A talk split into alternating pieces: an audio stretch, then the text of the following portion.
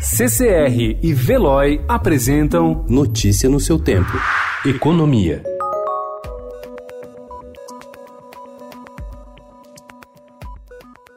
A sequência de cortes na taxa básica de juros e a redução do custo de financiamento da casa própria deixaram a portabilidade de crédito imobiliário mais atraente para o brasileiro e tem feito multiplicar o número de pedidos de modalidade. Segundo os dados mais recentes do Banco Central, de janeiro a novembro de 2019, a transferência de dívida imobiliária para outro banco somou 1,46 bilhão, um crescimento de 175,43% em relação aos 11 primeiros meses de 2018. Ao fazer a portabilidade do financiamento, o consumidor pode conseguir reduzir o valor das parcelas e melhorar as condições do empréstimo.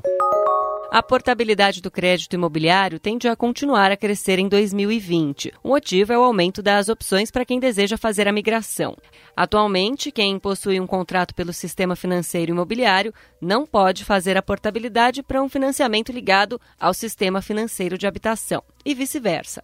Mas a partir de abril, a portabilidade entre sistemas será possível. O SFI geralmente reúne as operações de maior valor e não permite o uso do FGTS do trabalhador para abatimento da dívida. Já o SFH utiliza o dinheiro da caderneta de poupança e do FGTS, que são fontes mais baratas de recursos. Por isso, as taxas de juros costumam ser menores e o mutuário pode utilizar seu FGTS para reduzir o saldo devedor.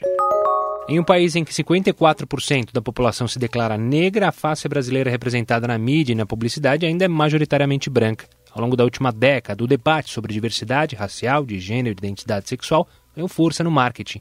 No Brasil, depois das iniciativas de gênero, é a vez da questão da representação racial ganhar força. Isso leva a mudanças em grandes agências de publicidade e incentiva a criação de novos negócios voltados à representação negra na mídia e na cultura.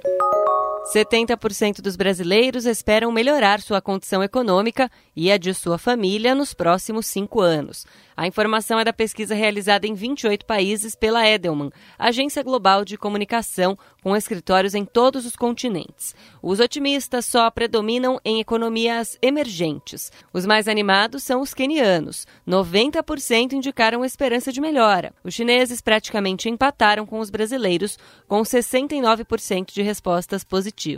Notícia no seu tempo. Oferecimento CCR e Veloy.